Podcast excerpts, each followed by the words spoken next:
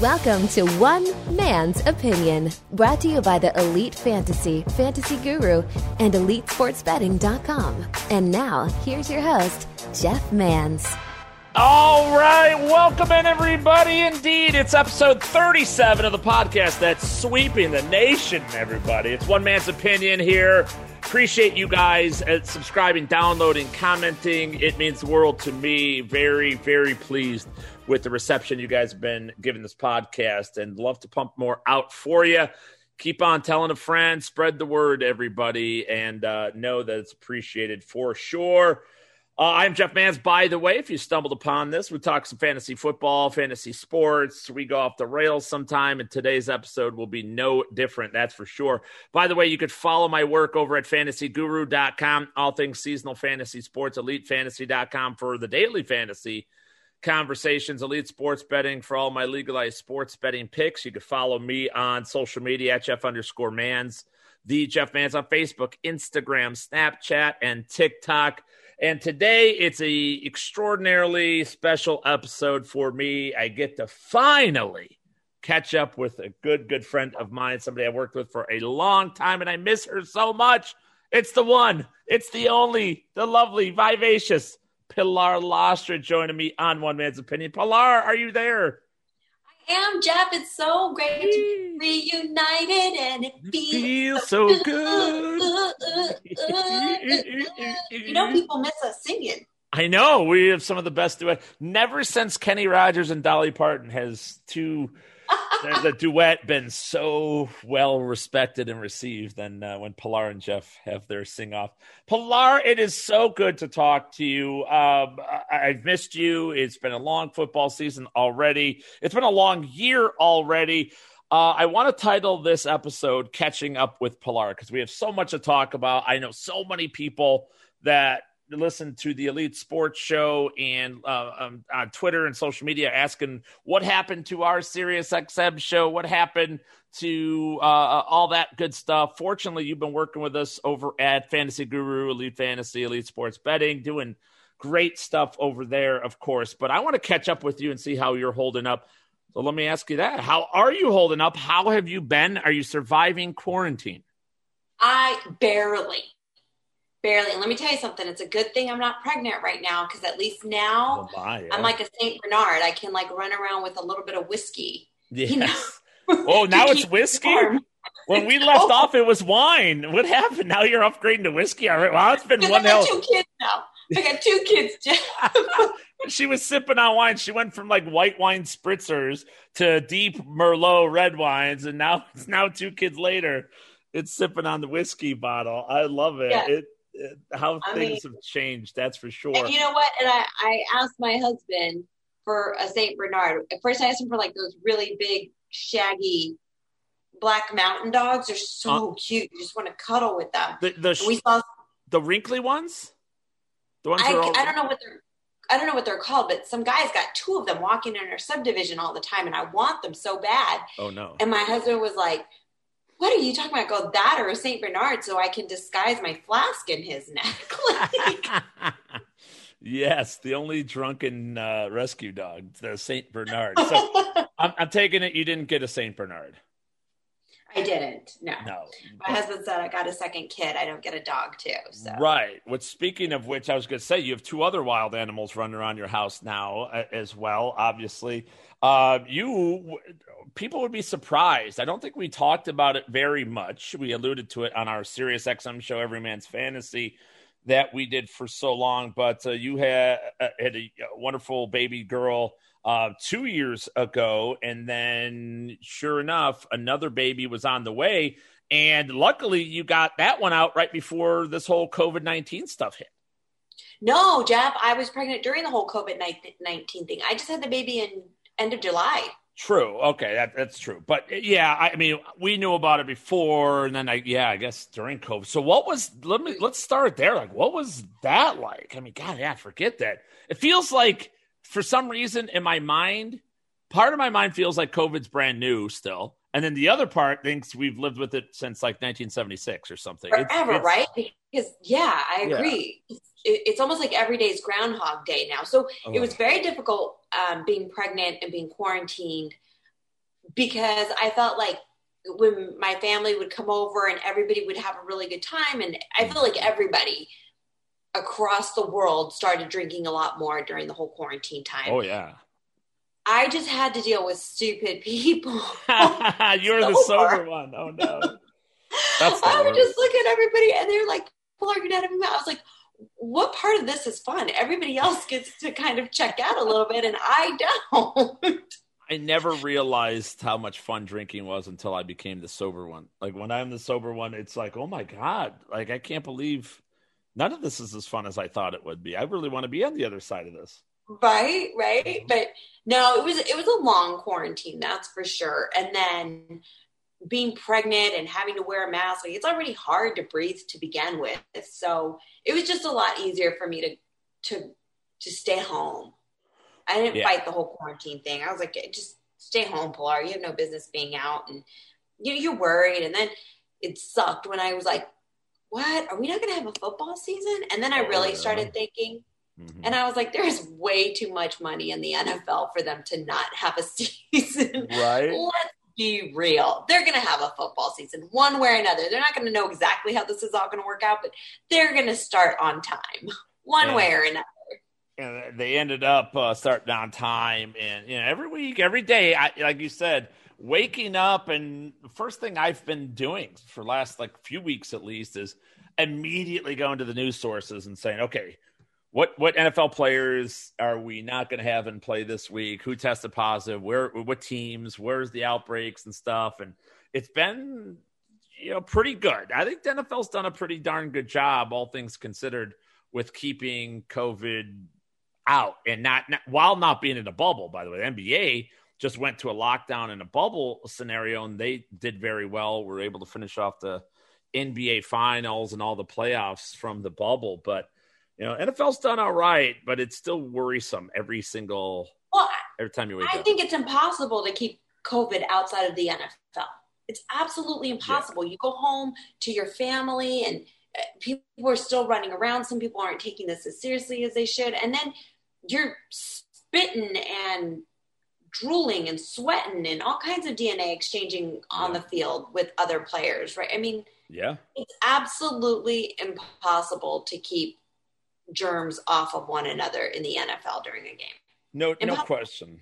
And, and and I've been uh, pretty outspoken. Imagine that, Pilar. I've been outspoken during. You, I don't believe it. Yeah, no. I'm usually a bit of a wallflower, but you know, this time I uh, I decided to say. I, I mean, here's the deal, right? I've said from the beginning of the COVID thing that um, I, I'm going to listen to people of reason. I'm going to to. Uh, obey the rules, you know, and it's like, I don't agree with rules. You know, you worked with me at SiriusXM, which by the way, we'll get into those conversations. I know a lot of you guys asking at Real Pilar Lastra at, at Jeff underscore Mans, all about the SiriusXM stories. Oh, we'll tell those stories, everybody. Don't worry about that. But, uh, you know, it's like, you gotta, it's like, you gotta obey the rules for as long as you want to play the game. And if not, just lock yourself down or, or do whatever. But if you want to be part of things and you want football, you want baseball, you want sports, um, you want restaurants open, things like that, you're going to have to obey the rules. And one thing I, I'll, I'll say this to everybody out there. I We're not all going to agree. People don't agree with me on my sure. stances with that, and that's fine. But for the exact reason you just said, you were pregnant during this outbreak, during a pandemic, which I, I can't even fathom. The amount, like how scary, it's already nerve wracking. You know, my wife, we've had three children of our own. Uh, my sister-in-law was pregnant during this quarantine. She got pregnant during quarantine, right before. So almost right up in line with you. You were a couple months ahead, and she just had the baby a month ago. So it's like a lot of, and you got to remember, guys, like those are the people we need to protect. We yeah. need to look out for everybody. Like that's the thing. And everyone, oh, it's all this rate and that rate. That's fine. We could argue that all day, or you could go whatever you want to do. But man, you just got to take care of people that are, you know, need it. And Pilar needed to be quarantined. She didn't need to be right. around this stuff while, uh, well, and the baby especially. So, um, and you know what, Jeff, too, like when I look back at this whole, like how things have changed, because when things do settle and, and there's going to be a different kind of normal. Yeah. And I am okay with walking into a restaurant and not being sat next to somebody where I'm literally yeah. hearing their entire conversation. I don't yeah. really care to be packed into a place like a sardine. Yes. Like, I'm okay with a little bit of space. I was at a restaurant the other day, and the waitress didn't have her mask on over her nose, right? And I was kind of like, mm. eh. Right. But then she takes her hand and oh, she... No. wipes her nose like no hard wipe stop hard this. wipe yes and then comes and starts like putting things on my table, and I looked at my husband and my stepson, and both of their eyes were like, oh my god, Pilar's gonna lose her marbles right oh now. And I thought god. I was I was like, my husband goes, do you want to go? I was like, that's probably a good idea. Let's yeah. Oh yeah, see, that's the thing. It's it's same with like like the you know I, I folks. So take this for the spirit spirit of which it's intended. Like coughing and sneezing. Okay, I tell people this all the time. Coughing and sneezing are both involuntary acts, or I'm sorry, voluntary acts. Right? You don't have to do them. And people are like, yeah, you do. Guys, I do thirty. Four hours of radio and another couple hours of podcasts every single. You you've never once heard me cough or sneeze on the air. How is that? Do you think I've never had a cold or a cough?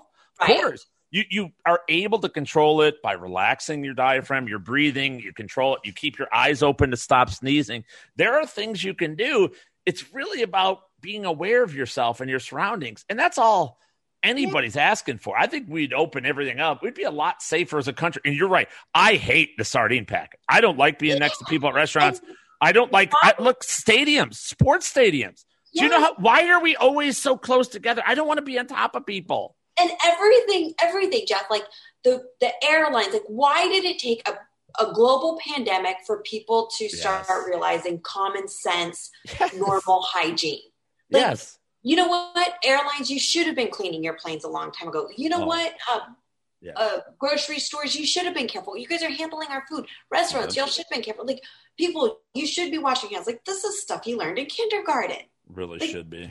What is wrong with people? Yeah. So well, I we- feel like a lot of it is just going back to common sense. And I'm happy that there was a football season. I'm happy that they made a way to to get us what we fiend for. Right. Because it was going to be a really, really long year if they would have taken away football from me. No doubt about it. Same here. I'm thankful for the distraction. I'm thankful for these players and coaches and owners and teams and everybody that is able to distract us from all of it. Uh, no question about that. And uh, obviously you're keeping up with the fantasy football season. We'll, we're going to talk some week eight preview here, folks, as well. We're recording this on the Wednesday before week eight, just so you guys are aware. So we'll get some Thursday night game thoughts, Atlanta, Carolina this week.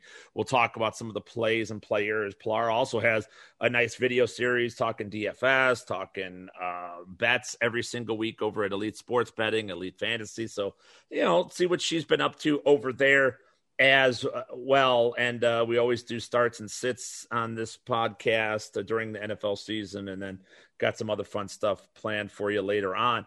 Let's talk about the SiriusXM show, because, well, let's just go back. First of all, you and I, how we met, how this whole thing started.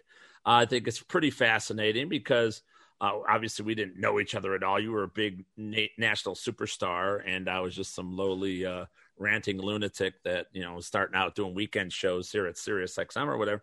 But uh, you were doing Playboy Radio, correct? Playboy Fantasy Football Radio at that right. point they in time. had um, Sirius, the the Fantasy Sports Channel had a had a deal, mm-hmm. had a licensing deal with Playboy Radio to have to have like the a Playmate hosted. Mm-hmm. show. And so that's how they found me.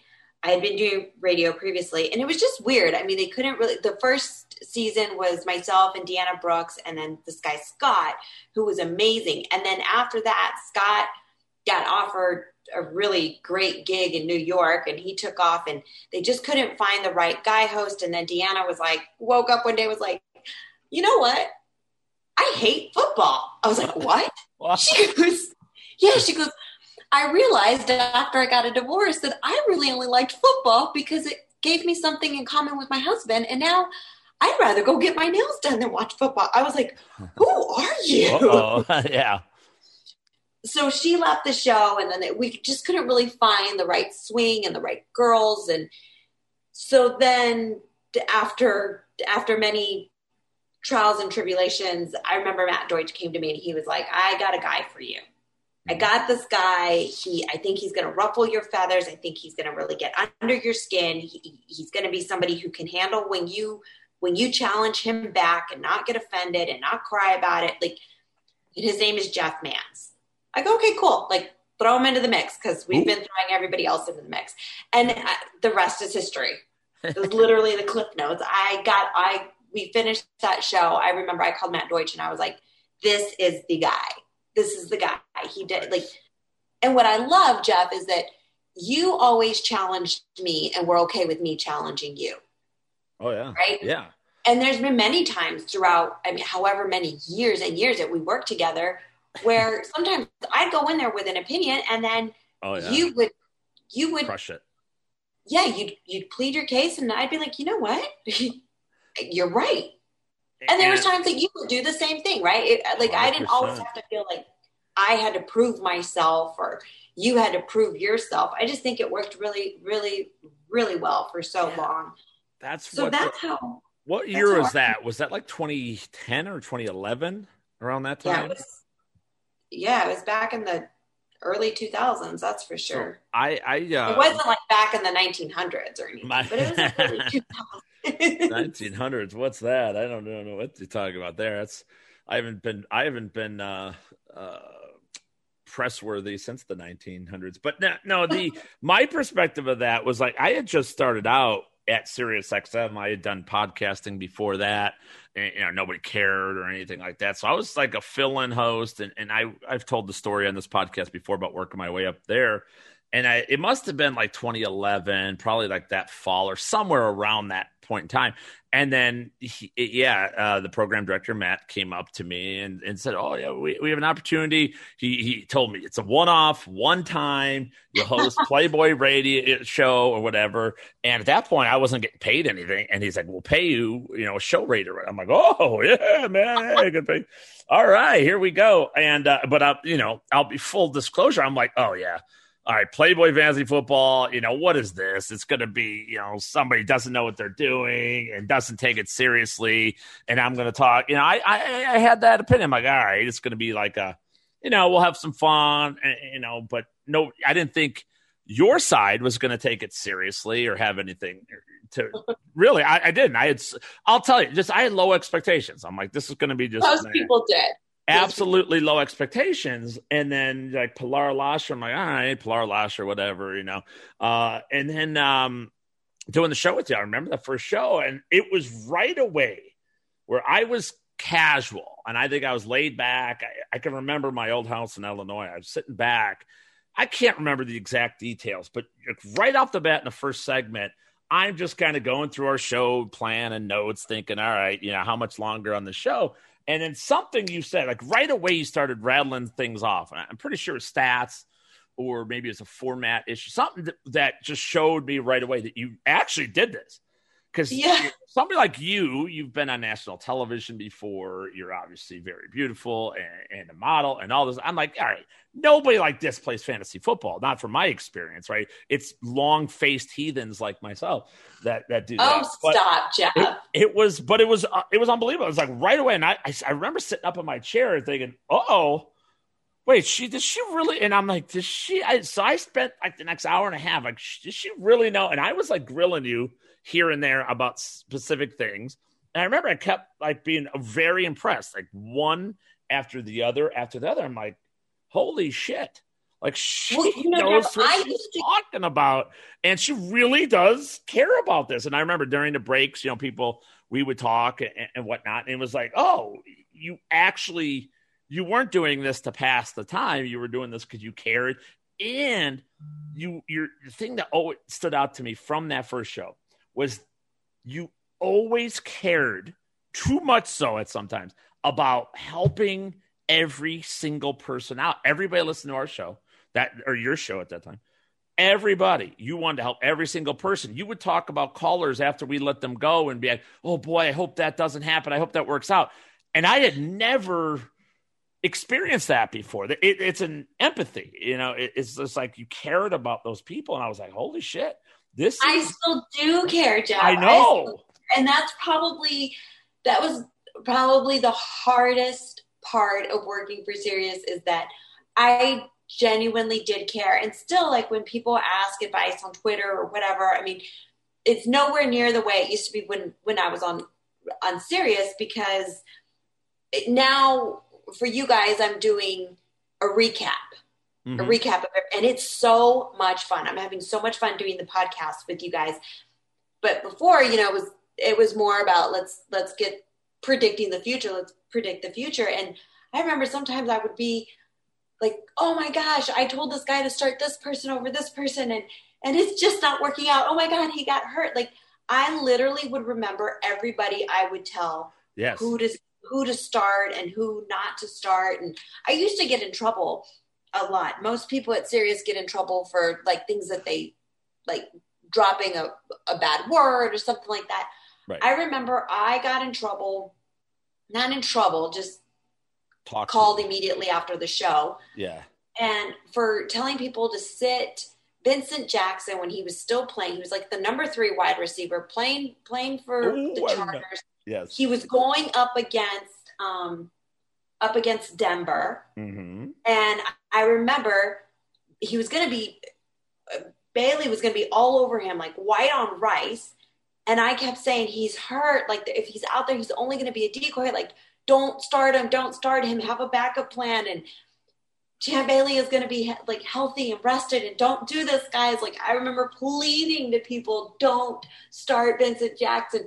And Matt Deutsch called me and he was like, oh, Pilar, you know, it doesn't really give me that warm, fuzzy feeling when I have a host running on the airwaves telling people to sit the number three wide receiver. And I was like, oh my God, am I not allowed to say my opinion? Am right. I not? Yes. And and I remember that Sunday, I was so stressed out saying, oh my gosh, if Vincent Jackson goes off and I was completely wrong, I'm going to lose my job.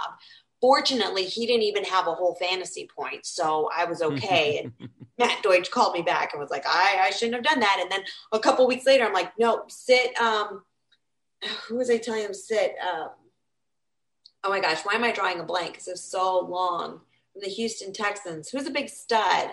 Uh, Andre right Johnson. There. Andre Johnson. Yes. Yeah. Yes, Johnson. Thank you. And I was like, guys, he's not going to play. Work the waiver wires now. Don't start him. Don't wait till Sunday morning. And like, people were calling in and they were like, Pilar, you're stupid. There's no way he doesn't play. I was like, he's hurt. They have nothing to, to gain by this. And sure enough, last minute, he was a scratch. So, so there was like a lot of times that I felt so passionate about something. And I just felt later, I was like, oh my God, why did I even say that? If it doesn't work out, I'm going to be in so much trouble. Well, uh, you know, that I want to expand on that because I think it's an important thing to do. So, especially with where our society is now and things like that, because as I, I mentioned, when they tapped me to say, hey, you want to do a Playboy fantasy football show? I was like, nah, all right. You know, and I went in with those expectations, you know, a certain preconceived notion, and you just quickly disproved those preconceived notions and taught me a, a very valuable lesson. And not, not just that, I'll, I'll say this, I credit you greatly with one thing, empathizing with subscribers, listeners, actually putting them first, because I'll be honest, at that point in my career, I was trying to build a brand and I was kind of the bad boy and it didn't matter. You know what I mean? And it was like right. that. And I, I was surprised because you didn't, you didn't need it. And my, I needed that. That was my path. I, you know, you to me didn't need that at that time. You didn't have to be kind and, and caring about oh, these, yeah. you know, I know I see to you it's different, but to people listening, they know what I'm talking about because it doesn't, most people don't have that. You have that. It's, it's wild and it's truthful and it's real. I could tell people in front of the, behind the scenes, front of the scenes, on air, off air. It's the same exact thing every time. But I also, you know, look back at that self and it was, it's embarrassing for me to admit that I had those preconceived notions because as you just said, you would make bold calls and you would make bold calls a lot. And what I see all the time in, in the fantasy industry, at least, is a lot of people trying to build their brands and doing it with just real generic everyday takes. And I feel, and you were, you didn't ever do that, not from the start. And, but, okay, try to follow me on this. When Matt would call you or anybody, and uh, Matt is a very kind, nice guy, on and off there too, everybody. We don't have anything bad to say about him. But there is something about, well, you said to sit one of the top receivers. You know, if I would have said sit one of the top receivers, I probably would never have got a phone call. You said it. It's like, well, are you sure? You know, second guessing you because probably because the female angle. How was that? Like, what's it? Dealing with that, which I've seen it firsthand. Again, I say guilty as charged, dismissing before I knew uh, uh, that. But I, I want to hear from your point of view what it was like, you know, g- getting into this industry, fantasy sports, sports analysis. You've done a lot of things for Formula One and racing and surfing, and you've done a lot of sports commentary in your life. But what was it like? What has it been like having to deal with people that don't didn't take you seriously? Um, so I don't think I ever really paid attention to that or really focused on that, because before, my whole life, I felt like I, either I was covering fantasy football, I was covering automotive, like journalism. So I always feel like I was always working in a man's world, and I never, I, all I knew is that I just needed to focus on myself, and I couldn't worry about what other people were doing because I didn't. It wasn't like I was working to prove anything. I was working because I wanted the people that were listening to me or following me or watching the videos and things like that were actually getting good information. So I was so busy into trying to make sure that my work was good that I didn't have time to listen to the noise. And then th- so many times that I would, I would hear people almost wish that somebody else would fail. And I would think, like, how do you even have time for that? Right. How, like, how do you even have time to worry about what other people are doing? So when Matt or anybody would call me and say, you know, don't, or he didn't say don't say, he said, it doesn't give me a warm, fuzzy feeling when my hosts are running wild on air, telling people to start a number three wide receiver. I never took it as, I never for once thought, oh, he's only telling me this because I'm a girl. Mm-hmm. He's only telling me this because I made a really bold call and maybe he thinks I'm going to be wrong and, and I might get fired if I, you know, I just, I wasn't yeah. thinking because I was a girl. I was thinking if I'm wrong, I really did cost somebody probably their league this week. I think so. I didn't, I didn't think of it that way. I think the only time that I ever did get upset in this whole industry was when I found out what Tommy G was getting paid. We were both working for the same company at like doing, um, extra work. And when yeah. I found out Tommy G was making about like three times more than what I was, and uh-huh. it was his first year in the industry, then I did pick up the phone and I was like, yo, dude, uh, come on. Like, yeah. seriously, you get seven years of a track record with me. You got seven minutes with him. uh, it's, yeah, that kind of stuff. See, that that's the hard thing in today's environment. And I've got two daughters that are both, you know, one graduated high school and out in college. She's working now. Um, while going to school. And, and it's a, it's a whole different perspective of that. It, I love what you said there. And I think that it, it's so important. So many people are in their own head or trying to find where they're being wronged these days. And like, Oh, I'm the, if you fight through it, if you can fight through it and, and, and keep going and, and worry about what you have to worry about, you have a much better chance. I'm not saying it's always going to work out. I'm not going to say everybody will always treat you fairly, but a lot of, I think everybody's people are skeptical, especially in our business, no matter what, uh, these, you know, anybody starting out whose opinion, it doesn't have a track record. I think most listeners, readers, subscribers view that with some skepticism in general. It's not man, woman. It's not young, old. It's not black, white, or race or religion or anything like that. It's just a natural thing in our environment, but the ones that fight through it get to the top and they go very quickly because there is a lot of lazy bastards, quite honestly, in our, uh, yeah. in our industry, in the fantasy angle of it. But, um, so yeah, I was just that. I just tell people, you know, the best thing to do, just mind your business and make sure that you're doing the best that you can at your work. And if you are putting your, your sweat and tears and soul into your job, you don't have, you don't have the time to be worrying about what anybody else is saying or anybody's wishing ill on you or what anybody, like, don't worry about what they're doing. Worry about yourself. And, yeah. and I always feel like when people ask me, even when I first started doing the podcast, um, I started getting a lot of questions on Twitter about how do you do a podcast? And I was like, people, people probably look at me as the girl who has done so many different things in my life. I've had mm-hmm. more careers than most people have in ten lifetimes. And I, I was like, guys, it's simple. Like as, as hard as it seems, it's simple. You just download Zoom, hit record on, on the, on the, on, yep. on the, um, on the meeting and just start talking and just start talking. Yeah. That's I mean, about it. Like, don't make it so difficult. Find something you want to talk about and be passionate about it and do it. Like it's that simple.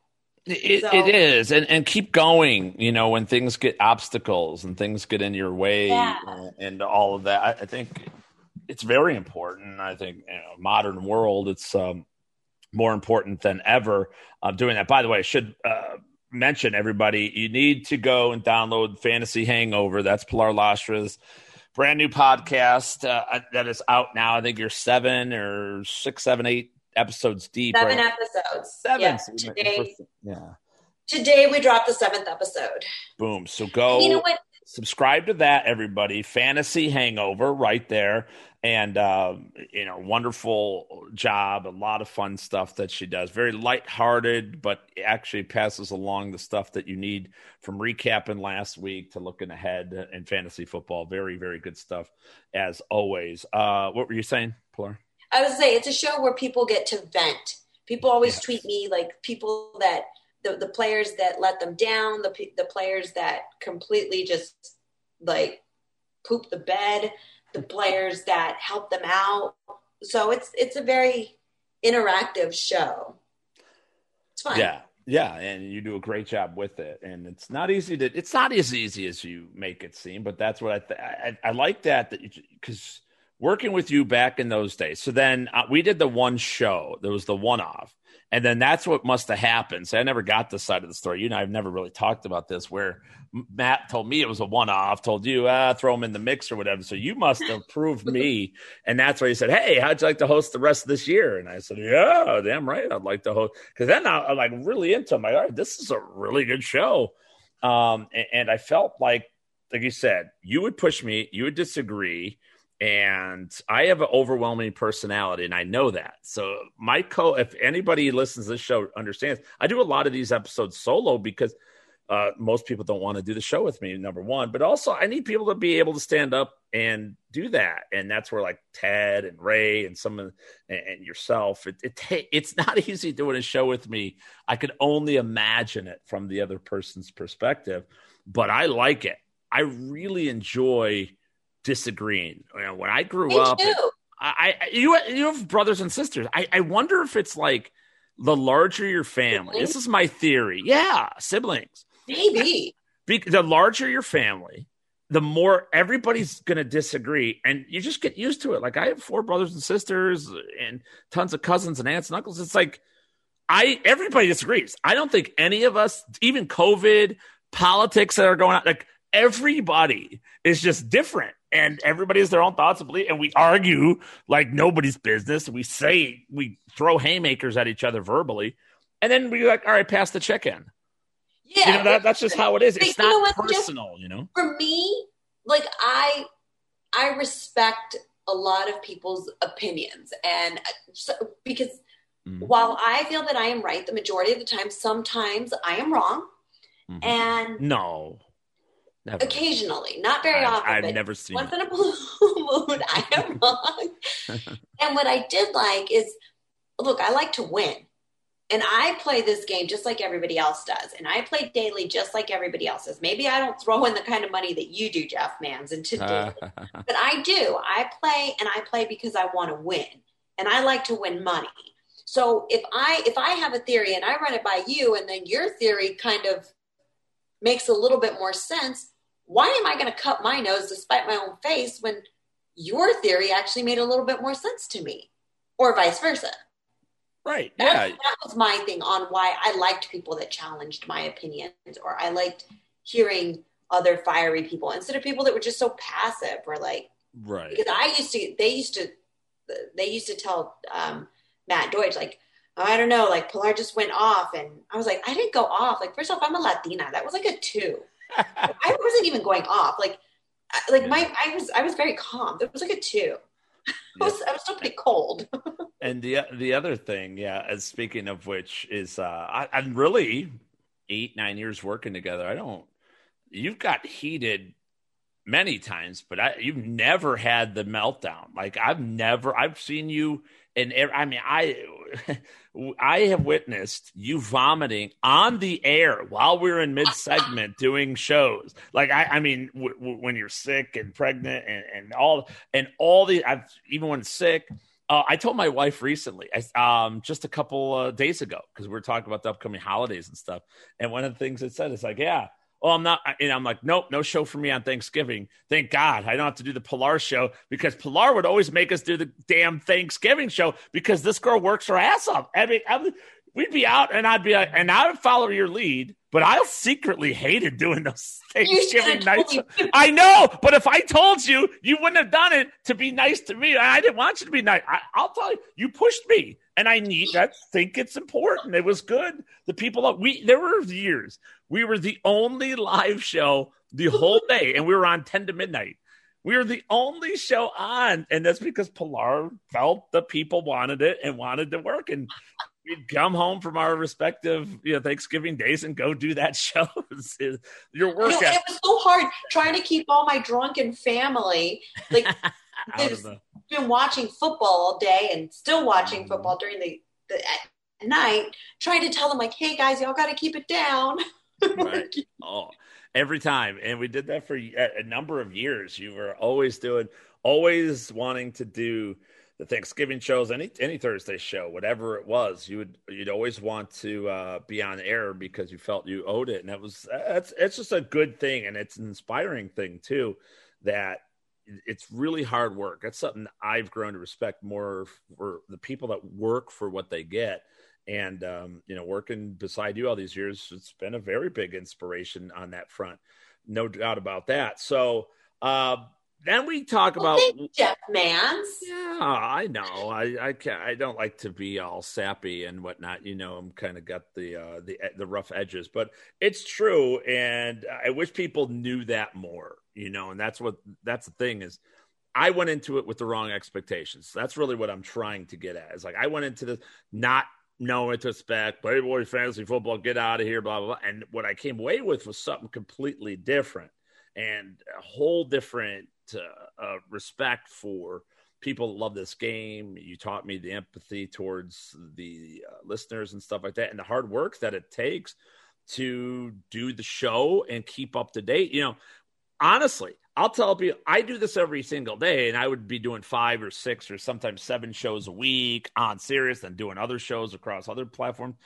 It's a lot easier for me to do that because I'm talking about this every day than it is to do once a week. Once a week. Show, because you had other things. I mean, you were doing, I mean, you've been in movies, T V shows. By the way, you and I are in a movie together called Living the Fantasy, yeah. um, and everything. But you know what I mean? It, and, and then coming in and doing this once a week, it would be so easy for you to half-ass it. Like, it would have been the easiest thing in the world, just get by the two hours, whatever, but you never did that. And that's uh, no, that's but it's also because I played, right? So I was doing the research for myself.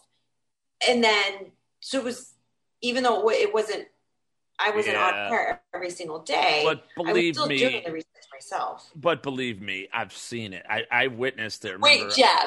I run this company remember? that has a lot of lazy asses that they, they get paid tons of money and just they roll in two minutes before the show. They're out thirty seconds before the show ends. They talk about a lot of mediocre things or rattle off whatever one thing they have on their mind. And they that's what they do. You were never like that. No, no. But um, I I remember... Jeff, one time you oh. looked at all my my notes and my folders one time when we were like at Super Bowl, oh, and man. I'm still like handwriting all my statistics, like in how I would, uh-huh. you know, and then I'd I'd go back for for it, and then like basically my spreadsheets were all done by hand. Mm-hmm. And I'd go and I'd keep track of every game and who was doing what, and I'd add them up, and I'd say, okay, well, the math is going to show me, common sense math, that this person can throw this many yards against this defense and yeah. on average. And you looked at me and you go, you know that there's companies that have those already for you. Yes. Well, it's like you do your own, you're doing your own projections. Like yeah. with like carry the one math problems, like that's nothing. So it's like long-handed math. Pro- and I'm like, for every player. And I'd be like, oh yeah. my God. For one, I'd need a magnifying glass to read all, because you jam everything onto like a couple of pages. And it was like, oh my God, I couldn't believe it. I know I'm a hand writer too, though. So I always, we always had that in common where I have to write the things out by hand, but yeah, you did. Yeah. I like to do that too. But I mean, still like if I'm, if I'm looking at a, you know, if I was to look at like this Thursday night running backs against Atlanta, well, so far, okay, how many yards did they, they gave up, mm-hmm. you know, twenty-seven rushing yards and one touchdown to DeAndre Swift, and then four receptions for twenty-one yards. Adrian Peterson got eleven rushes for twenty-nine, one reception for one. Like, so on average, I would just take what they're doing, multiply it. Like, you know what I'm saying? I mean, add it and then divide it. Like, that's how I do it. But that's the that's- thing, though. I'm convinced. I know it for a fact. I know for me and for many of our listeners out there that doing that long-form work actually sticks to people. You, you become educated that way. You you retain knowledge that way. Whereas when a computer spits it out or a, a spreadsheet spits it out, you don't. And I know this because myself, I, I talked the other day, I have one hundred sixty-two different stats for every position in the National Football League, right? And I, I get everything sent to me or downloaded. I, I scrape every bit of data you can do. I put them into spreadsheets, and I could just sit there and look at the spreadsheets and look for numbers, but I can't, I don't learn that way. I print them out and then I take my highlighter and I go through every single solitary cell, highlighting green for one and pink, because I never have a red highlighter, uh, red for the bad. So good for green. And I do that, and everything else is just noise. And I go, if I didn't do that, I wouldn't have the, I couldn't retain the knowledge. I would just be reciting things like off a script, and then when you put me on radio or podcast or whatever, I wouldn't know the information. But. And see, and here's the thing right now that you're saying, going back to that, when we were doing our show, Jeff, and you're still doing your shows on Sirius, that's live radio. People can call. You better know what you're talking about, because when people are calling and asking if they should bring up some third stringer and put in their flex because the matchup looks really good and they've got this whole theory in their in their mind, you have to, one, know who that third stringer is. Two, know what the heck he's even talking about. Like, and what are the chances of, of, of him, of him being right or him being completely wrong? You know, I mean, there is nothing when you're working in, in live radio. There's nothing like live radio, in my opinion, for the exact reason. I totally agree. Um, I've filmed three T V pilots for fantasy sports things. You've done a ton of television work in your career, uh, Deal or No Deal, and uh, I mean, you've you've had Vegas. Uh, Las Vegas. You've had a, a couple appearances on there. I yeah, remember. Don't should I get into Malibu Spring Break? One of our favorites oh God, of all time. You know what? As much as I hate that, like I have, that's kind of what launched my career. Yeah, why not? That I is mean, what launched my career. So I mean, you've been doing that, but. When it's live and it's you and you're kind of on an island, and that's why, you know, when we did a show, it's both of us on an island, it's, but it, anything can be brought up. If somebody calls in and wants to talk about Myles Gaskin, or if they want to talk about the long-term impact of Cortland Sutton, you know, in dynasty right. leagues, who's out, it's like, you have to be ready to go. There's no way to fake that. There's no. just no way. Now, the only, the only way is tell the producers, oh, don't take any calls about this. Don't take, and believe me, I could spill the beans on people. I know shows all over that will do that, but um, ours never did. We never did it. You never asked for it. I've never asked for that in my career either. And it's a lot harder to do. But by the way, what would you say? What do you, of all your acting accomplishments, like what thing, what was the, your most enjoyable or, or the best?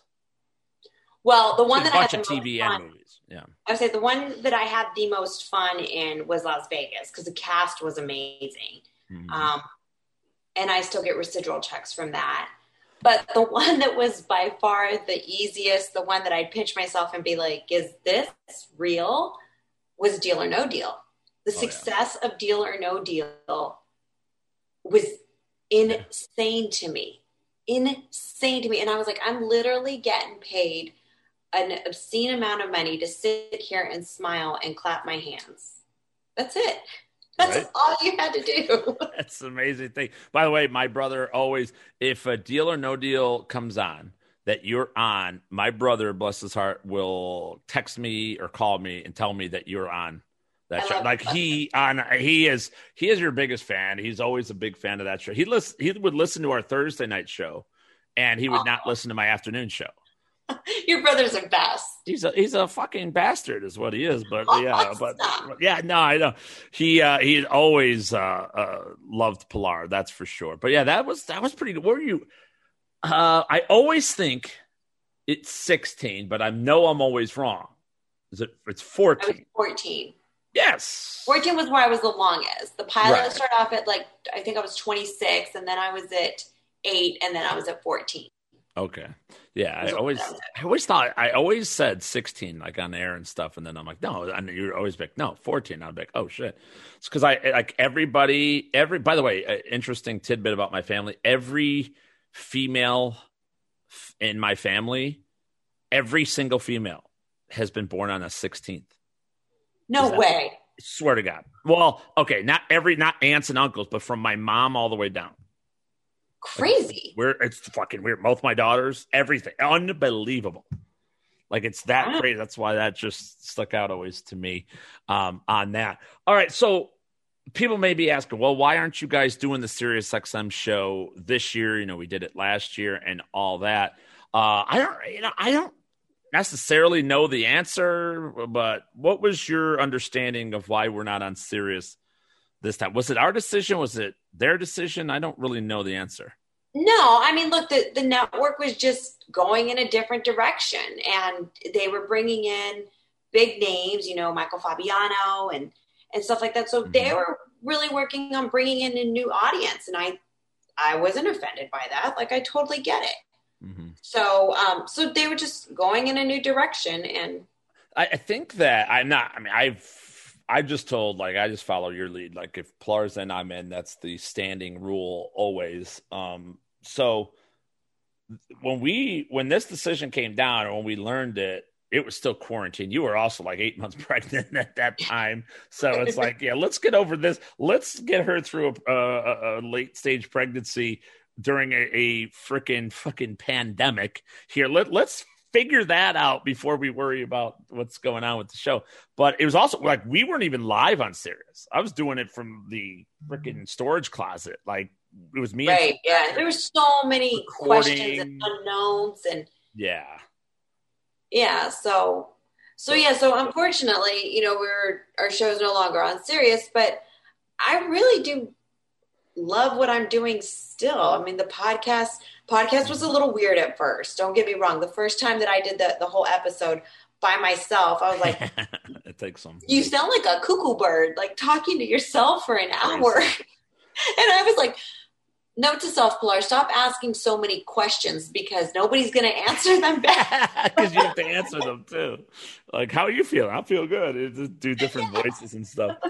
But it's kind of like, isn't it a little, I mean, now you got the, the packed house all the yeah, time and everything. So now it's like kind of nice just to be able to hear your voice for a while, isn't it? To vent on whatever it is you want to talk about. Yes. I was going to say that's the nice thing is that now, you know, especially with doing a recap show, I have so much freedom to do whatever I want and involve the listeners. And, and you know what? The, the thing about what I wanted to do with the show is when I put it out there on Twitter and I, I said, you know what, guys, here it is. You guys have been following me for fifteen years mm-hmm. of my career. Let me know if you don't like it. Let me know what you guys want to hear. If you don't want to hear this, tell me. And the constructive criticism that I got, nobody was like a jerk. Nobody, everybody was like, cool. Like, let's just have fun on this show. And, And so the constructive criticism was, was great. The thoughts, the ideas, the thoughts for segments, it's just kind of shaped up to what other people wanted. And what I liked was that having the podcast, I was able to go back and make those changes. I wasn't, I wasn't under, right, you know, a big corporation that was going to say, nope, this is the outline. This is what you have to do. So and, I like the fact that I had freedom to do what people wanted to listen to. Yeah, obviously, I mean, we're ecstatic that you agree to do this and on our, you know, sort of the elite platform, if you will, to help you get it out there. But yeah, and dude, so, I always wanted to be part of the mafia. Yeah, I know. You finally got in. We finally are uh, finally got you to uh, into the elite mafia officially, and uh, so now you're officially you're a black hat. That's what they say. You you wear the black hat now. You're you're the bad guys. That's uh, we've made a living on that. And and that's I, I when we talked about it, and I was begging you to do a show no, on our so. network, and I was I was on my hands and knees begging. I was wow. I said just do whatever you want, because I know, have working with you all these years, I know there's a lot of thing, a lot of takes, a lot of. a lot of feelings and thoughts that you want to pass along, that you want to get out. And then, you know, you were always willing to do what is best for everybody else. And what I've gotten out of the first seven episodes so far, actually six, right? I haven't heard some, is that it is a lot more you. And I love, and it's starting to get more and more. And I, I'm pretty confident by December, we're going to start seeing, we're going to start hearing even more.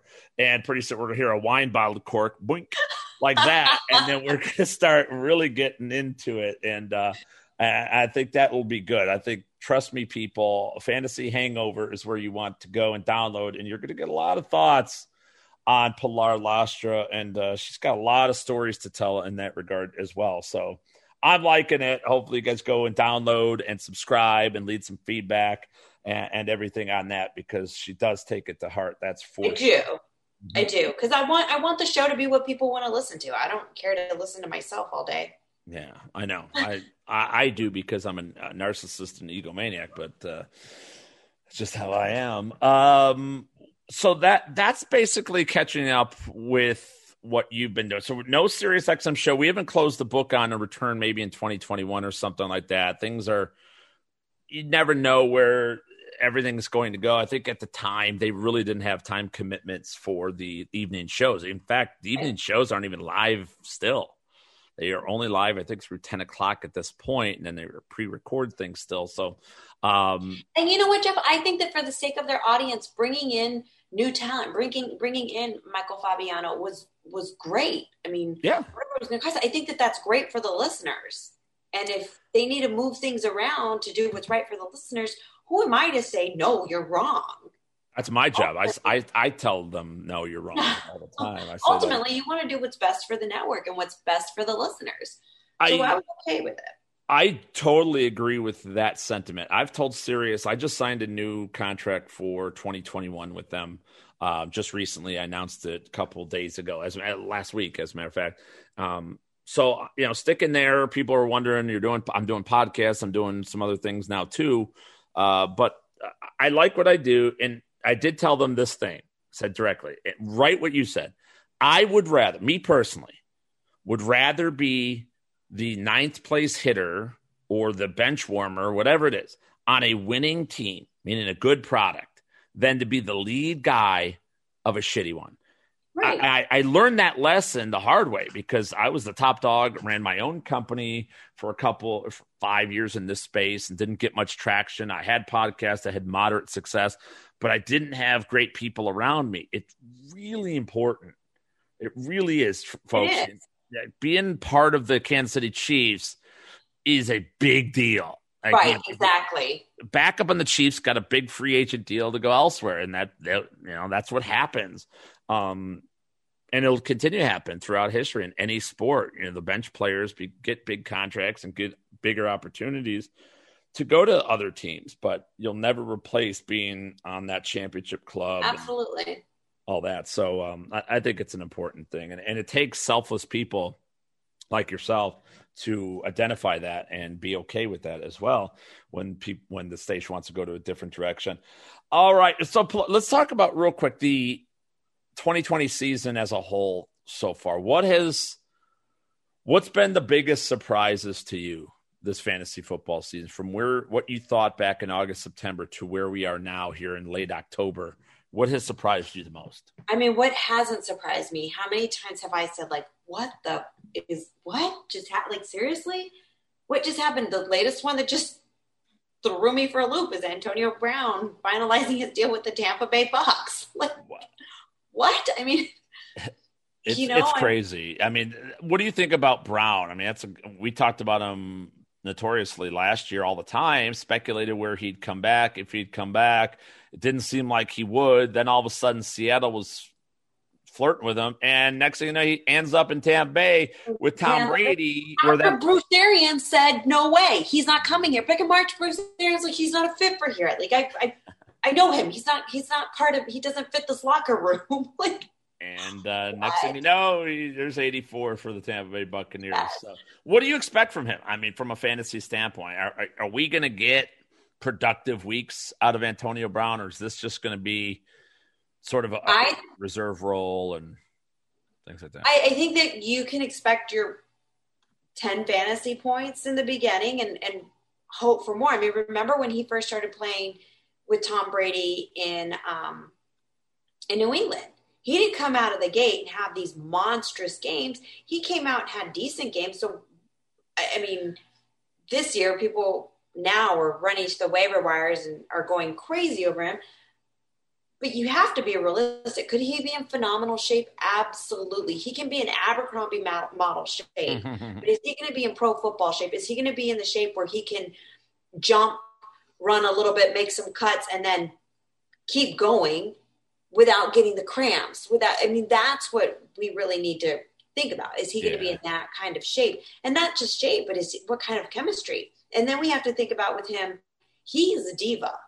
Oh. Antonio Brown, if you let him spell his own name, it's D I V A. That is how Antonio Brown spells his name. He likes to get the ball. And when he doesn't get the ball, there's a problem. There's a lot of mouths to feed in Tampa Bay. So it's going to be interesting to see. But if you if you don't double cover Antonio Brown, Mike Evans is going to cause you trouble. Gronk is going to cause you trouble.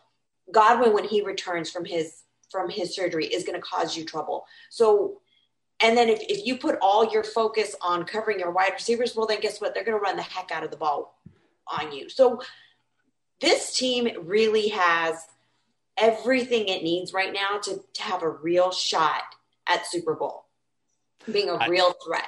I'm pretty surprised myself at um, the fact it's, I'm not that surprised that Brady's having success, because this team was a good team regardless. And sure, Winston turned the ball over and Bruce Arians was always getting them on the right track. But I am more surprised. I'm more surprised at the absolute falling apart of the New England Patriots. Like that, yes. the, that's the angle. Every week in my recap article on Fantasy Guru, which, by the way, Pilar's waiver wire video every single week over at Fantasy Guru as well. Um, I did a running total, like Brady versus Belichick. Who's gonna, you know, who's gonna win more weeks going against each other? You know, who's gonna have a better week? And I thought Belichick's gonna run away with this one. Nope. And that's how the start of the season started. Mm-hmm. It was, yeah, remember, Brady was kind of struggling. Bruce Arians oh, yeah. was calling out Brady, saying Brady was overthrowing the ball, and and Belichick started out just fine. Yeah, started out real well. Cam Newton looked very good, and then Cam comes down with covid nineteen. Didn't really have many symptoms, but was out out for a couple of weeks, and he's come back, and he's just been absolutely horrendous. I, I know. Mean, it's like the offense they were running before doesn't exist somehow. No, but then the problem for me, what I've noticed is throughout Cam's careers, if Cam's not having fun and Cam is rattled a little bit, he gets in his own head and everybody's screwed. Yeah. Everybody is screwed when Cam gets in his own head. And this defense is giving up so much to opposing offenses. You can't expect Cam Newton to come and carry this team on his shoulders. He's just not that guy, and he's certainly not that guy right now if he's ever going to be that guy.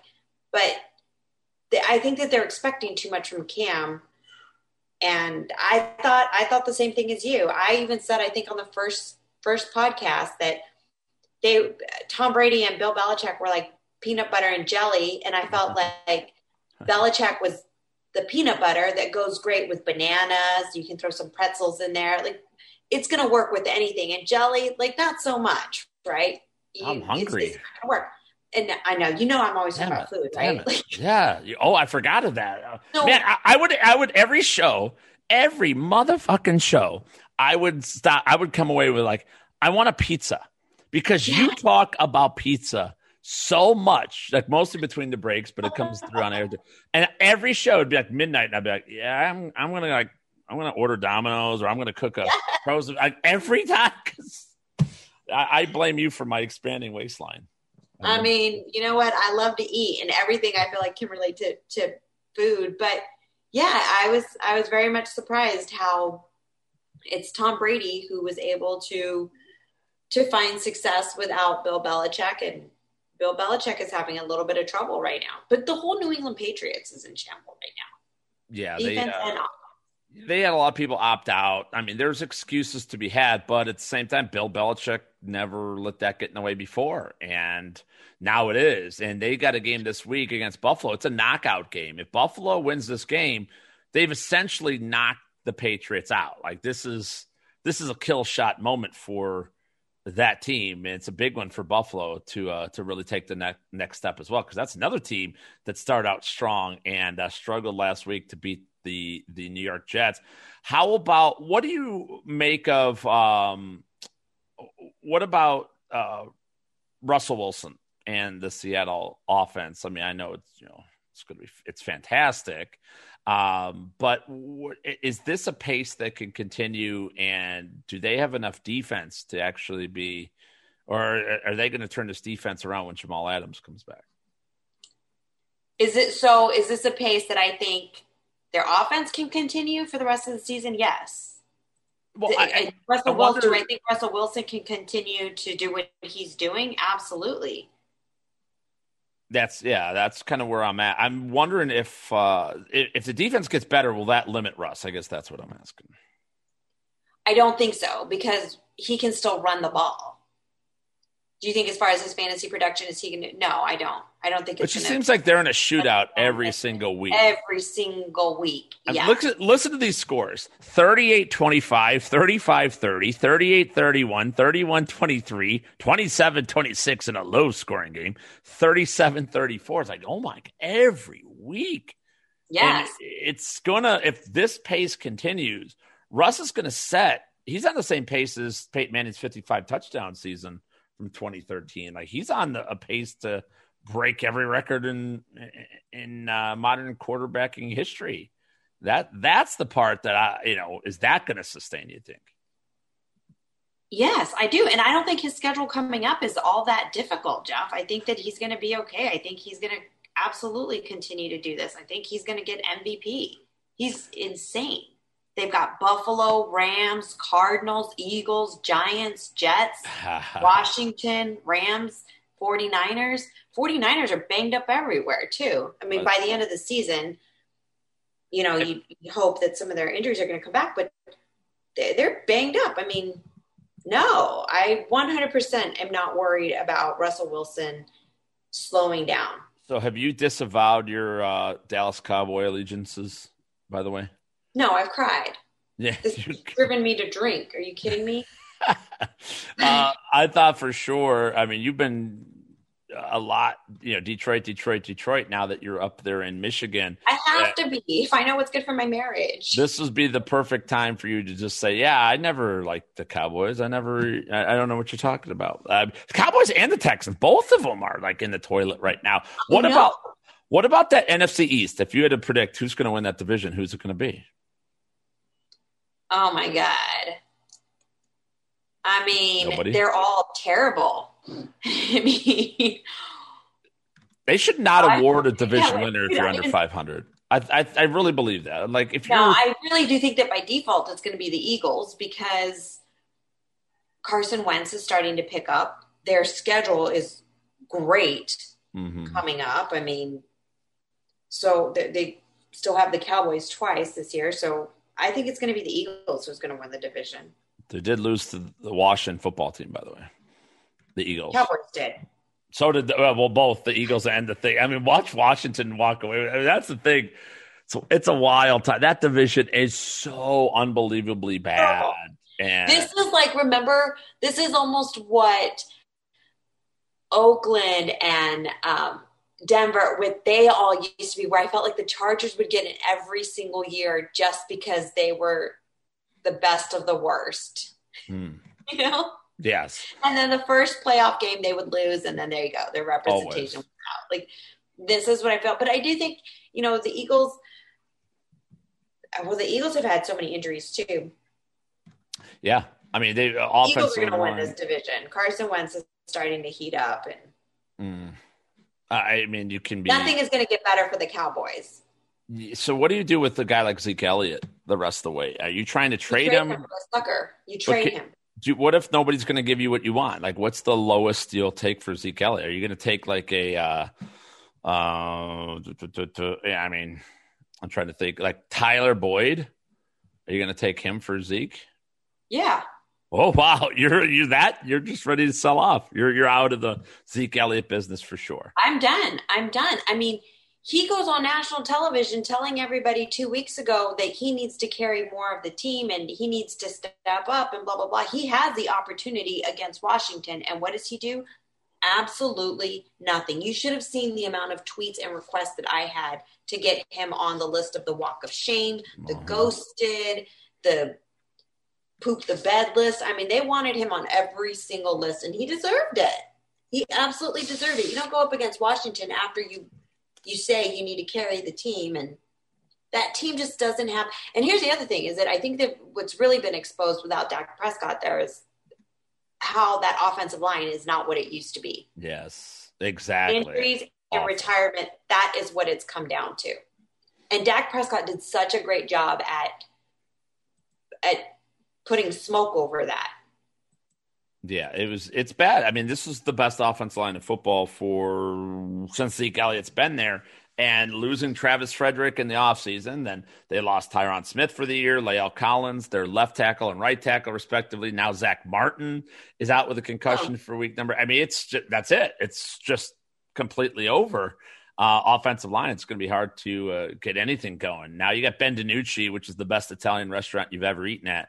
He's going to be starting for the – remember that time when we covered the Super Bowl in Atlanta and we went to Ben DiNucci's or Ben DiNucci's for uh, for dinner? It was a, just a great time uh, had by all over there. That's what I miss. I miss our what Super Bowl show. What was the real shows. name of that restaurant, Jeff? What was the I don't. Name? I have no idea. But it, was it's, it could have been Ben DiNucci's. It could have been like a – you said it with conviction. I believed it yeah, for a second. See? I was like, did, did Homeboy have a restaurant named after himself? Yeah. No, it was delicious, that restaurant that we went to. Yeah, it was. It they had that. Best Super Bowl like story. Best. Hello. What's the? We covered many Super Bowls together. What was our? What was our best story? Um, San Francisco was really good because a lot of our friends were there. That was a. Fun I had a lot of fun in San Francisco for sure. Remember? Do you remember the look of shock and oh, the San Francisco was the best because that's where I dove into the ball pit. Remember catching oh, the football? Yeah. I told everybody, I said, I'd catch anything. Like I, you know, talking that smack. And sure enough, I jumped into the Firestone. Yes, that was right. Pit. And then that was also the one where I threw my back out trying yes. to get lessons from um, Terrell Owens. From Victor Cruz. Uh, no, Damn. it was Terrell Owens. It was Terrell Owens. No, Terrell Owens. Was, yeah, he tried He tried to teach me how to whip the nay-nay. Whip the nay-nay. Yeah. And the catcher was like... Uh, this is why you're single. Pilar. Yes, that was it. They, he said that. Victor Cruz tried to teach me how to salsa, and it was uh, I threw my back out. Pilar is the only Latina that absolutely cannot dance. Can't dance. They just can't do it. Just, just, yeah, look, it, we almost have a flaw. Right. You almost have something. Dancing was it. But the whip the nay-nay, that was amazing. Terrell oh always God. looking at you like, oh my God. Like everybody expects, like, oh, yeah, she'll, she'll be able to dance. No, no. Oh nope. God. Did not have whipped. This is why you're still single. That, that's what they said. Oh, man. That, there were some good ones. That's for sure. We had fun covering those events. That was, a, I'll tell you, that's another thing. It's like that Super Bowl crowd. That's another thing that, like, I was always happy, thankful that you were there for those because like, that's a big audience. That's a real, like, commanding, demanding audience. A lot of celebrities in that. And you were always really fluid, really good, really just go with the flow because it's chaotic. People are like, you know, Matt Deutsch or whoever's producing, is on-site producer yelling at us. We're on a stage. We've got sponsors that want us to go in a car and then do this and do that. And it's like all these different things to have to worry about. And uh, you were you were so good uh, at doing those live shows that it just made have it- fun with it. That's all I that's all I want to do in life, Jeff. Is I just want to have fun. Whatever whatever it is that I do, I want to work hard but have fun with what I do. I can't. That's I wish it. I, I wish I could. I need more of that. I need to. But be yeah, the Super Bowls were a lot of fun. That was probably. I agree. That one might have been the the most fun that we had. I remember Atlanta. We're running to try and get you oh to, to get your flight. I had to kick some people out of. Oh, that was Houston. No, that was Houston. Houston. Maybe was the like, maybe the greatest thing ever. Like I way we went way over on our show. Couldn't get out of the damn place. Then we go, and I wouldn't have. I would not have made it. I would not have. Pilar, the only time I've ever seen you use your sexiness to your advantage to get me in a stupid cab to get me to the airport. You jumped in front of a cab. To, and they're like, oh, yeah, get in, lovely lady. And you're like, all right, here I – and you pretend to get in. You're like, all right, go in. And I get in. And that guy's look was like – that guy looked like, you son of a bitch. They like, kicked the other people out of the cab because I was like, well, we're going to the airport. It's going to be way much more money for him yeah. to make – and so he kicked the other people out of the cab. And then Jeff gets in and I get – oh my God. Dude. And I was like, yo, buddy, let me know when you get there. Yeah, let Atlanta, me know. I was running, I was running to catch my flight and then had my baby like a week and a half later. I should not have been traveling. Oh my God, I can't believe that. That's right. You did that too. You you did that show while pregnant. And then yeah, a week later you go and I'm like, you're insane. You're an insane person. Just an insane person going to those, doing it nine months pregnant, doing these live Super Bowl shows where we're driving around cars and, you know, Genesis. And, oh, my God. Oh, and then there was the other one in Minnesota that was awful. Just that so there. Wintry, so cold. So like cold. So ridiculous. That, that, uh, that one was no fun whatsoever. Although we went to Mall of America. That's where I ate a cheeseburger and you looked at me like I was... Like I, like I was the grossest you could be. I've never felt so small in my entire life. I'm eating a burger. That's a lie. I was like, so disgusting. I don't even. That is a lie. Did I we, we ate in a food court, and I had, I don't know what I had, whatever burger thing they had, and I'm scarfing this thing down, and Pilar's is like, ew, so disgusting. I did not uh, do that. We have some good stories. Um, all right. I, I'm realizing now I've kept you way, way, way too long already. This has been a lot of fun catching up. But before we let everybody go, any thoughts real quick on, on week number eight? Do you got any? Um, let's do this. Let's do our survivor best bet and an upset. So a survivor team. I got bounced two weeks ago when New England lost at, at home. That one um, eliminated me from all my serve, all four of my survivor pools, but for those that are still alive, give me one or two teams that you are guaranteeing they will win. Doesn't have to be by any amount, just a team. All right, so we're going to say Green Bay at home against Minnesota. Okay. And I'm going to say Baltimore at home against Pittsburgh. No way. Baltimore? Yeah. All right, here, I'll give you a different one that's a guarantee. Whoa. Don't even think about it. Rams. Okay. Rams at um, Miami. So I mean, I can, there's a lot of them, though. Kansas City at home against the Jets. That one's going to win. I mean, there's a lot of these. This week, it's kind of an easy one, I feel like. Uh, I think the Chiefs are a no-brainer, right? twenty-point yes. favorites. They're going to win at home. By the way, Le'Veon Bell revenge week. Does that happen yes. this week? He, yeah, that's. I think so. I think if you're going to bet a touchdown bet, some a player prop to score a touchdown, Le'Veon Bell is a guarantee in the end zone, no matter what. It's going to happen, folks. So that's one. I have this. I have Green Bay as well. So I think Green Bay would be my second choice here against Minnesota. And then the other one is Monday Night Football, Tampa Bay against the Giants. Those would be my three picks. Yeah, that's a good one too. In that order. Um, you mentioned, though, th- my best bet of the week. I think the best bet is the Rams minus three and a half over the Dolphins. They're on the road. But Tua's first game. Yes. Rookie quarterback coming in, having to face Aaron Donald. Are you kidding? Oh my gosh. That's uh, and Jalen Ramsey, by the way, both. Like that is That's no bueno, right? No. That's tres malo, tres malo, in my opinion. So minus three and a half, I think the Rams could easily score on this Dolphins defense as well. So that is definitely the best bet of the week. And then upset of the week. Do you have an upset that you like this week, Pilar? Um, I'm going to say the Colts beating the Lions. That's not an upset. Oh, are the Lions scheduled to win? I feel like everybody yes. against the Lions is. Well, well, you, you know what? This is this is what I love. By the way, this is amazing. We did not talk about anything of this. I, I basically gave you no information. I said, show up at this time. We'll, we're going to record. We're going to have fun. You're like, okay, let's do it. I think the Lions beat the Colts. That's my upset. I think the Lions beat the Colts. You would be very proud of me that I am now Mister Detroit Lions fan all of a sudden. I, I can't even believe this. You must be drunk. I, I well, yes, I, I a lot of methamphetamine in my system currently, but uh, never. I love my Sudafed.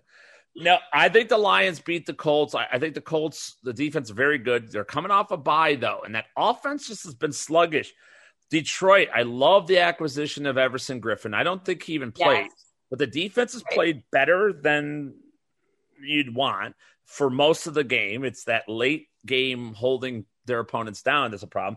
Offensive line is top five unit in football, in Pro Football Focus, win rate uh, via E S P N, and an adjusted line yards. I love the fact they're finally giving the ball their second round pick, DeAndre Swift. And then you find you have Stafford healthy with Galladay making acrobatic catch after acrobatic catch. Hawkinson evolving, scoring, I think, in three straight now. And then yeah, you know, Marvin Jones is disappointing, but that's such an option. I think that the Lions get it done at home and they beat the Colts straight up. Um, I, w- I actually hope that they don't, because we did a bet on the Lions. We took a bet where we just put the Lions to lose every single game for the whole season. Really? Um, and we're going to see how we, how we, Oh no, how this we is... do, because oh. literally it's what happens every single game. They need to finish playing the entire full four quarters. They're twenty points ahead of people, and then they managed to give it all up at the end of the game. When Pilar became a Lions fan, I used to razz you uncontrollably about it, because that's, you know, they were in the depths of mediocrity at that point, and you'd be rooting and you'd think, all right, I'm going to choose one piece of this game that kind of works, and I'd just crap all over it. I'd be like, no, no chance, for no other reason than just to make you mad. And then sure enough, most of the time it wouldn't work, and uh, you'd get pretty upset, pretty mad, which, is, which is always good radio when that happens. So uh, anything else from this week number eight, Pilar, that stands out to you, or anything else that uh you know you wanted to talk about? Well, I mean, I just always tell people, make sure that you there's teams that you have to start your running backs against, and take advantage of those matchups in daily. The Atlanta Carolina game, like yes, Todd Gurley is going to have a great game. Mike Davis should have a great game. I mean, so that's that's what I tell people. Uh, uh, great advice, of course. I mean, Carolina is the number one target against with any running back, and Gurley's been falling in the end zone, like you said before, even when he doesn't mean to. So that's one. Um, yeah, other teams to target against in the run game. Detroit's actually not too good against the run either. You got that. Minnesota's bad against the run. We'll be interested to see what happens with the Packers if Aaron Jones comes back this week or not. Dalvin Cook is expected back. By the way, that Thursday game, you mentioned Mike Davis, should mention Christian McCaffrey was, they said there was an announcement that he was activated from the yes, injured report. From the I R. But I don't think, I just heard a report before we, or actually while we've been recording this, that suggests that he hasn't actually been activated. Like they didn't actually They're saying they're going to, but they haven't actually done it. Yeah.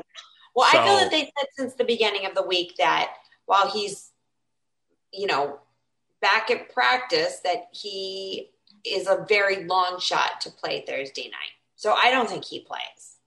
And this it, is going to be redemption week for Mike Davis to give his fantasy owners one last hurrah to make up for the last two weeks that he's completely pooped his pants and not gotten anything down for fantasy owners. Against the Falcons, he should have a good game. You would think so. You would think so. Um, yeah, that's yeah, about. The other thing, too, is that by the time people listen to this, waiver wires are going to be closed. Mm-hmm. If Dallas Goedert is still on your is still available, go get him. I love that. Yes. Go get him. He doesn't come back until week ten. Like, so right now, he's still probably on there. You don't even have to bid for him. You could, I mean, if you did on, on the waiver picks, I was telling people, go and bid on him cheap, pick him up, because when he gets back, mm-hmm. he's got such a well, great schedule. Well, They've got Giants, Browns, Seahawks, Packers, Saints.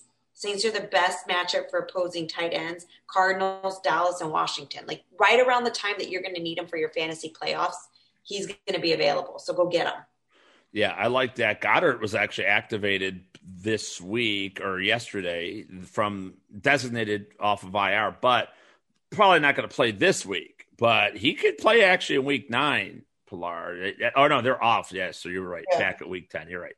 So uh, I love that. I think people don't realize what a heavy tight end share that those those guys get. Normally they chop it between Ertz and Goddard. When there's one guy, Richard Rodgers, last week, I liked him a great yeah. deal and came through pretty well. Um, so Goddard's a good one. Pittman's a good one. Michael Pittman, who was designated to return from uh, from uh, injured reserve as well. So uh, don't overlook those guys that are coming back. Unlike normal years, players that were put on I R do get back. Eckler will be back. Nick Chubb will be back. So if anybody's dropping those players, I think it's pretty wise to go out there and uh, go get them. Yeah, hell yeah.